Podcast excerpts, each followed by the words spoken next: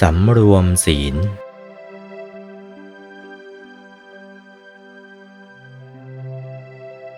สำรวมศีลใจต้องอยู่ศูนย์กลางที่ทำให้เป็นกายมนุษย์ นั่นแหละ ที่ตั้งของศีล ที่เกิดของศีลนั้น จะต้องอยู่ศูนย์กลางดวงธรรม ที่ทำให้เป็นกายมนุษย์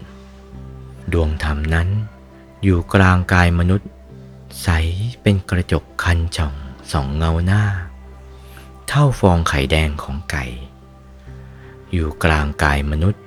สะดือทะลุหลัง ขวา ทะลุซ้าย สะดือทะลุหลังขึงได้กลุ่มตึง ขวาทะลุซ้ายขึงได้กลุ่มตึง ตรงกลางเส้นได้กลุ่มนั้นจดกัน กลางกักที่ตัดกันนั่นเรียกว่ากลางกัก ตรงดวงธรรมที่ทำให้เป็นกายมนุษย์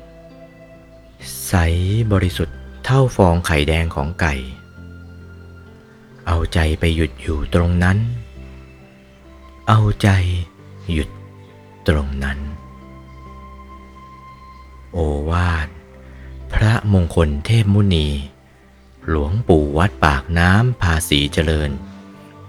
จากพระธรรมเทศนาเรื่อง สังวรคาถา วันที่ 30 กรกฎาคม พุทธศักราช